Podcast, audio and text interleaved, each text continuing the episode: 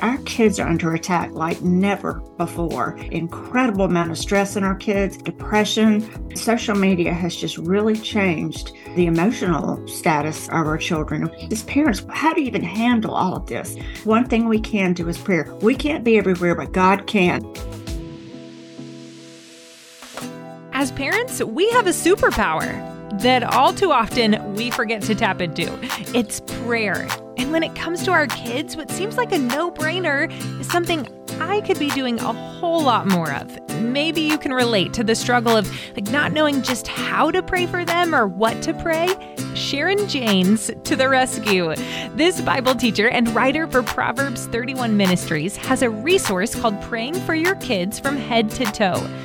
Our prayer for you as you listen today is that you find one or two new ideas that will help fuel your prayers for your kids. Well, Sharon, welcome to the conversation this morning. Thank you. Glad to be here. Yeah, so first time having you on, and one thing that we love to do when we have a new guest on before we get to know you, specifically in your situation as an author and one who ministers uh, in various ways, we want to get to know you as a sister in Christ and would love to hear your spiritual journey, how you came to know and love Jesus. Hey, you know what? I'm going to tie this right into what we're going to be talking about today, because we're going to be talking about praying for your child mm. from head to toe and about how to be a, a praying parent. And I just want you to know that I did become a Christian through a praying mama, mm. but it was not my mother. Huh? It was another mother down the street from me. So huh. that's that's very important as we're talking about this topic today about praying for our children and praying for other people's children as well. So I became, uh, I lived in Eastern North Carolina and uh, grew up in a nice neighborhood. It was um, the flatlands. You're from South Carolina, so you know it can be very flat. Mm-hmm. And we had the tall pine trees and mm-hmm. the azaleas that bloomed in the spring. Nice house. Dad had a good job. Mom had a good job. Had an older brother and a collie dog named Lassie. Yes, we did. So we looked like a typical American family, but there was a big secret behind the door of our home because my father um, had a terrible drinking problem. Mm-hmm. And when my father would drink, um, he would become very violent and he would just terrorize our house when he would become drunk and he mm-hmm. would tear things up. He would hit my mom, beat my mom. My mom was an angry woman. She would hit him back. And Stan, I grew up many nights just um, hiding in the bed, praying that yelling and the shouting would stop. Sometimes I'd hide in my closet or go get in bed with my brother, just wanting it to stop. And I grew up just feeling like I just wasn't good enough. I, whose home was like mine? I thought I was with the only one. And it was a, a big secret. Grew up feeling so inadequate and, and afraid, terrified of my parents. But God, don't you love those two Lord, words? Absolutely. But there was a, a woman down the street from me. Um, it was my best friend's mom. And when I was about twelve years old, I started hanging around at the Henderson's home. My little redheaded Wanda Henderson friend and her redheaded mama, Missus Henderson. And I love being down there, Stan, because the parents hugged and kissed around us. And huh. there was so much love in that home. And I loved how Mister Henderson treated his daughters. And I'd never seen that before. And I wanted a daddy who loved me like that, even though I was afraid all little girls want a daddy who loves them. Well, she began to tell me about a father who did love me. She shared about Jesus with me, told me about my heavenly father who loved me. I eventually shared with her what was going on in my home, even though she probably had figured it out. Mm. Probably a lot of people did. Um, but she began to share Jesus with me and went to church with them. And a lot of nights I would spend Saturday nights with them. Saturday nights were the worst at my house. And uh, go, and that meant I would go to church with them. And honestly, Stan, I thought she was a little odd because she talked about Jesus like she knew him personally. Mm. And that was strange to me because my family, as bad as we were, there was the alcohol, pornography, the beating. We went to church on Sunday. Wow. But what I figured out was what we had in our life was a religion, a religion. Like all good Americans, we had a religion in our life, but these people had a relationship with Jesus Christ. And I knew that was different. Well, when I was fourteen, she sat me down. This was after two years of mentoring me, going to church with them. She started a Bible study in the neighborhood for teenagers. Hmm. Um, she sat me down and asked me if I was ready to accept Christ. Wow. And he did forever change my life when hmm. I said yes. But here's the icing on the cake. We began to pray for my parents and that family, and it was a total mess. Mm. But we don't have time to talk about it in our short time today. But three years after I came to Christ, my mom, through this same woman, actually, gave her life to Jesus Christ. Wow. And then three years after that, my mean old dad um, gave his life to Jesus, too. my whole family was transformed really by a praying mother, just not my mother. And that's how I came to Christ. And that's how I continued to grow all through my teenage years. Wow, that is, what a great story. What a great testimony. Wow, that's powerful. Yeah. We do want to dive into your, your latest book here, uh, Praying for Your Child from Head to Toe. Okay, they love the title. What uh, brought you to the point of wanting to write this book? Well, actually, about ten years ago, I wrote another book called Praying for Your Husband from Head to mm. Toe, a thirty-day guide to powerful and effective scripture-based prayer. Hmm. So that book, um, I would get emails from people and they'd mark it all up, which is every author's dream. And they would say, we really want one of these for our children. And I, I you know, after ten years, I thought, you know, now is the time, because we see, Stan, that our kids are under attack like never Absolutely. Before. And so now is the time to do that. Um, we see that.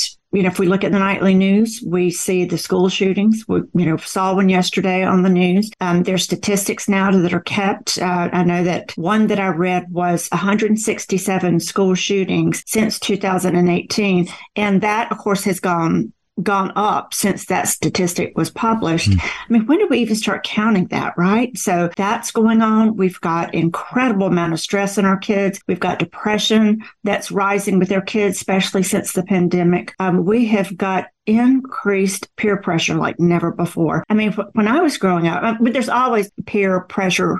We've always had it. Cain and Abel. I mean, from the very beginning, we had it. But now, you know, peer pressure isn't just the people in our in their schools or on the bus and or in your neighborhood.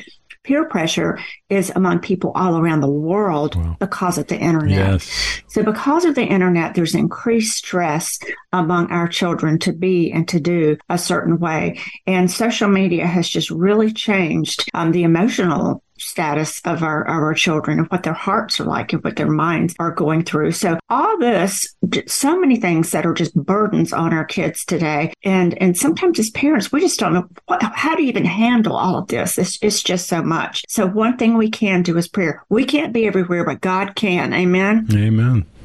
So, um, and as I'm talking about this, Stan, and talking about all the difficulties that are that are attacking our children today, I want to say this, though. I mean, we're looking at what we see, but there's a whole nother realm mm. of what we cannot see. And scripture tells us in Ephesians, when, when Paul is writing about putting on the armor of God in Ephesians six, he says this, for our struggle is not against flesh and blood. Now, that is what we see. That is what we see going on. But he says your, your struggle really is not against flesh and blood, but against rulers, against authorities, against the powers of this dark world, and against spiritual forces of evil in the heavenly realms. So if that's where the real battle is, that's where we need to start praying in the spiritual realm. And he also tells us again in Second Corinthians, he says, though we live in a world, we do not wage war as the world does. Mm. The weapons we fight with are not weapons of the world. On the contrary, mm. they have divine power to demolish strongholds. And I love that so much, Dan, when it says divine power to demolish strongholds. And when you go back and look at the Greek, which is the original language of the New Testament, that word divine power is really dunamos. It's where we get the English word dynamite. Now, how do you have dynamite? You have nitrogen, you have glycerin, put them together, boom, you got dynamite. Well, when you have the word of God and you have prayer mm. and you put those together, you've got dunamos power, dynamite power to destroy those strongholds. Yeah. So that's why as we get into this, we are not just, we're praying, yes, but we are praying the word of God. So when you put those two things together, you've got dynamite power. And we can always know when we don't even know what to pray, we can know that if we're praying the word of God, mm. we are praying the will of God. So good. Yeah. So Sharon, why do we need this book? What I mean by that question is, as powerful as prayer is, as we were just talking about, as prevalent as it's talked about in Scripture, as powerful as the promises are of God about prayer, like plenty of us parents don't pray for our kids, like really don't passionately pray for our kids. So why? What's the hindrance for us? You know, I think as we're called human beings, but we want to do, we're trying to fix things in our mm. own strength. Uh, we're trying to change our ch- our children to be the way we want them to be. We're looking at outside behavior instead of backing up and stalking and thinking about what is causing that behavior. And that is where we, we need to be praying. And I think another reason we don't pray as much is because we're so distracted, Stan. I mean, even when I, I would be honest with you. Uh, and I don't think I'm the only one. But when I sit down to pray, you know, I will think, okay, I'm going to pray now. And all of a sudden, all these other thoughts start coming in my head. Mm. And I think, oh, I need to add this to my grocery list, or I need to put this on my to-do list. Oh, I really need to call so-and-so. And then I think, Lord, I am so sorry. And then I get back to the praying, and those distractions just bombard me with all that we have to do. And, um, I think that's one reason this book is so powerful, because it has sixteen areas that you're covering in your child's life each day. And it's like a, a process that we're going through that will help us, that help keep us focused during our time of prayer. So we've got this guide. And when I'm talking about a guide, you know, a pattern of prayer is what I refer to this process we're doing. You know, Jesus had a pattern of prayer. Mm. Um, the disciples asked him, Lord, teach us to pray. And what did he do? He gave them what we call the Lord's Prayer, but I don't think he gave that to them and to us. It's just a rote prayer to say without thinking. I think the Lord's Prayer really was a, a pattern of prayer. First, we're going to praise God. We're going to thank God. We're going to ask him to forgive us for our sins. We're going to pray that he will provide for our daily needs. We're going to also pray to forgive other people. See, it's just a process, and we can actually add our own words into that process. Then we're going to pray that he protect us from evil. Then we're going to praise him again at the end. So that's a pattern of prayer, and that's what we're doing in this book. And I think when we have a pattern and we make it a habit, it helps us to be able to pray more effectively and efficiently without getting distracted when we pray.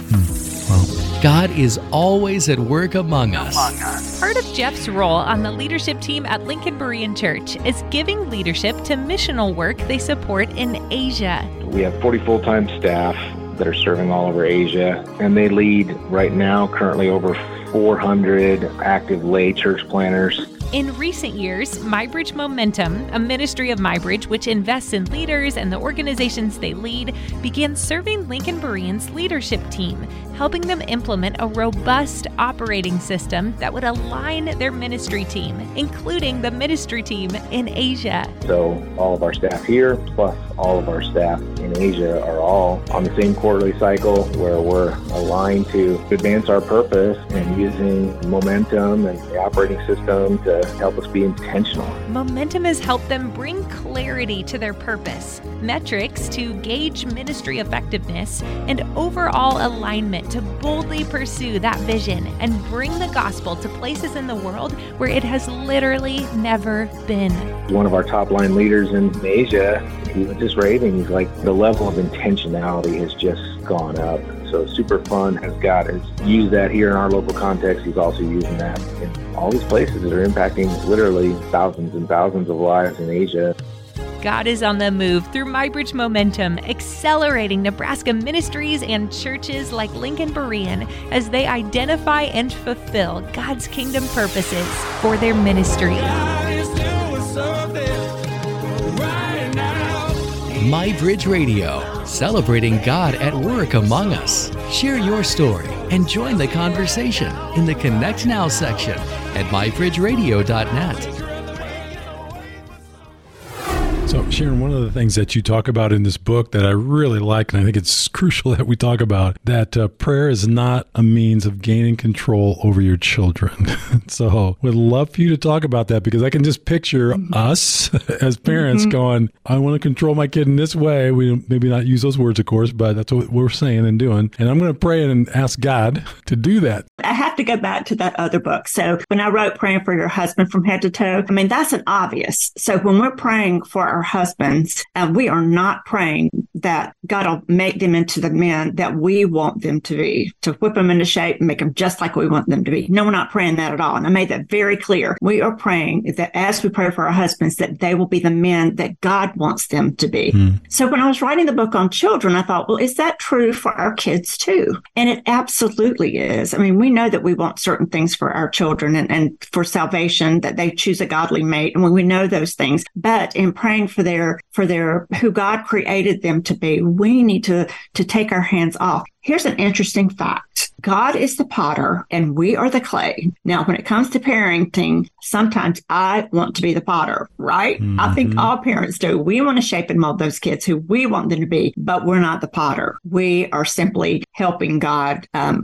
helping God's not really the right word because he doesn't need our help. Yeah. But we are shaping and molding, but God is the main potter for this little lump of clay we call our own children. So yeah, we're we're not praying that they will be who we want them to be. We are praying that this magnificent creature that God has allowed us to, to shape and mold in our humble way through his guiding will be exactly who he wants them to be. Yeah. So if we're going to be praying that uh, God would work in our kids' life to make them who he wants them to be, there's some surrender in there, right? Oh, there's, there, yes, there's, there's some surrender. Faith in there. Yes, there's surrender and there's faith. And, and here's a little bit of good news too. I think that so many times parents take responsibility for how their children turn out. Hmm. And, um, and if you're listening today with grown kids, you are not responsible for your adult children's decisions. So that is good news for modern man right there. But um, as we do pray and we go through these sixteen areas and we pray in scripture over our, our children, you can see that we're not praying our own words to what we want them to be. We're going, that's why it's so important to go right to scripture. When we pray scripture, then we are praying already what God has written is his will for our children and for anyone they're praying for, actually. Sharon,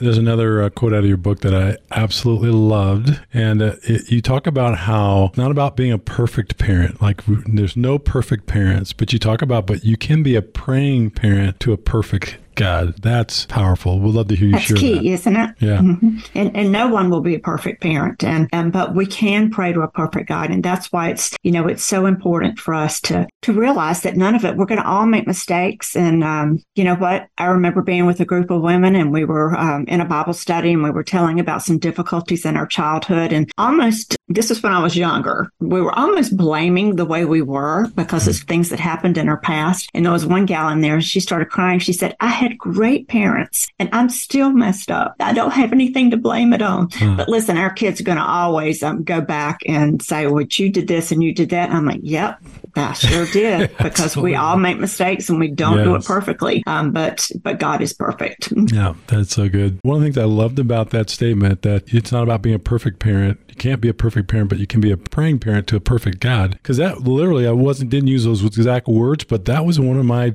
handful of principles or truths or concepts that I was, I hung my hope of parenting and having kids turn out the way God wants them to be on. And it was that it's not about me being perfect, but I can pray. One was I wanted, by God's grace, introduce my kids to Jesus, right? So that he was working in their lives far beyond what I could. And then I would help cultivate not just a saving faith, but a dynamic, a living di- faith. And then just entrusting them through prayer to the work of God, who again can do so much more in their lives than than I ever could. I love that, having parents really incorporate that concept into their parenting. Mm-hmm. And I want to say this to the parent who's listening, and maybe you have been praying for years for a certain outcome with your child. Maybe that you've seen them go down a road that um, is contrary to scripture. Maybe you're praying for their salvation and you haven't seen anything happen yet. And I want to encourage you not to get discouraged, because God is always working behind the scenes. Mm-hmm. Always. Jesus said that. He said, my Father is always at work. And so when we feel like he's not, and we're feeling like, God, just throw me a bone, let me see something, mm-hmm. we can be assured he's always working. Um, I love the story of Joseph's stand, because you see, Joseph, of course, is the eleventh son. He had the coat of many colors, and he had this dream that his family, his brothers and mother and father, were going to bow down to him one day, and um, he was going to lead over them. But what happened after that dream for the next seventeen years did not look like God was with mm. him. However, it says time and time, and God was with him. We know the story. He was told his brother sold him into slavery. He was a slave in Potiphar's house, and scripture says, and God was with him. Then he was accused of attempted rape. He was thrown into prison, and it says, and God was with him in prison. And then finally, he interpreted the Pharaoh's dream, and he was made second in command, and that dream came to fruition. But think about that. That was seventeen years of God doing a work hmm. before that actually happened. So as we're praying for our children, and it looks like things are going, going south the whole time, I mean, think about Joseph, slavery, prison, accused of something he did not do, on and on. God was with him, and then it came to pass seventeen years later. So don't give up praying for your kids. Mm-hmm. God hasn't forgotten them. God has not forgotten you, but he is always working behind the scenes. And one thing I say in another book that I wrote called When You Don't Like Your Story is that God will make the pain in our meanwhile worthwhile in the end. So keep praying and don't give up. Mm, that's so good. There are people unreached. In places so hard to reach. Few have been reached. Few have been reached. How could we forget? In Nebraska, we have Bibles that abound, churches on our corners, and Christians in every neighborhood. That is not true everywhere. There are places overseas where people have never met a Christian, held a Bible, seen a church, or heard the name of Jesus. Those who don't know, or just don't know yet. The harvest is plentiful. Is plentiful. Let's harvest this field from sunrise to sunset. Activate Global, MyBridge to the Nations. Find out more at my bridge radio dot net. Sharon, you mentioned earlier about uh, your father, and want to tell that story about uh, him coming to Christ. I want to say one thing before I tell this, um, tell that story, because we haven't talked about the sixteen areas. Uh-huh. But as in this book, it's thirty days of praying over sixteen areas in your child's life. It's what they think about, what they look at, um, the words they speak, what they listen to, what decisions they make, what turns their head. And it goes all the way down to their side and relationships, their legs, their stand on the truth, their knees, their relationship with God, and their Their feet, the path that they take. And and it sounds like it might take a long time. It takes about five to seven minutes each day to pray those scriptures. So that's what you'll be seeing when you see this book, Praying for Your Child from Head to Toe. Mm-hmm. Now, let's go back to what happened with my dad. Okay, so um, as I mentioned, I became a Christian at fourteen. My mom became a Christian three years later. And then my dad, when my mom became a Christian, he said, I will go to church with you, but I could never be good enough to become a Christian. Mm-hmm. And he quit drinking, and he did go to church with us. But um, I told him exactly, Stan, what you would tell me with that statement. Dad, none of us could be good enough. Mm-hmm. If we could be good enough, Jesus wouldn't have had to die on the cross. Mm-hmm. But he couldn't understand that kind of grace. And honestly, when he went to church with us in this Bible-believing church, he didn't really see many people like him, many men who were talking about what they had done in their past or what they were still struggling with. And so um, three years after my mom came to Christ, my dad was on the verge of a nervous breakdown. His business deal that had gone wrong. He was going to be taken to court and exposed for all kinds of things, I'm sure. Mm-hmm. And uh, my mom, with her business, she had a craft shop. She was at a craft show in Pennsylvania. So get this picture. We're in North Carolina. My dad gets in his car and he drives to Pennsylvania to try to find my mom. Mm. Couldn't find her at her meeting. Stopped by a church. Actually, it was a Catholic church. He was probably just looking for anything with a steeple. Mm. And he went into there and he said, I need someone to pray for me. And uh, the secretary said, well, the priest isn't here, but I know a Baptist pastor who's out in the woods building his church. So this precious woman huh. got a piece of paper and she drew him a little map and um, told my dad to follow this map. And he did in his car on a little scratched piece of paper, found this pastor who was out in the woods, actually in Pennsylvania, building his church. I'm talking about hammer in his hand. Hmm. And he drove up and he said, I need you to pray for me. And um, the man said, well, what is your name? And he, they sat down. He said, tell me what your problem is. And my dad told him everything he'd ever done. Probably for the first time he, he'd ever told anyone everything. And the way my dad um, explained it to me, he said, Sharon, after I told him, that pastor put his arm around me and he said, now, Alan, let me tell you what I have done. Hmm.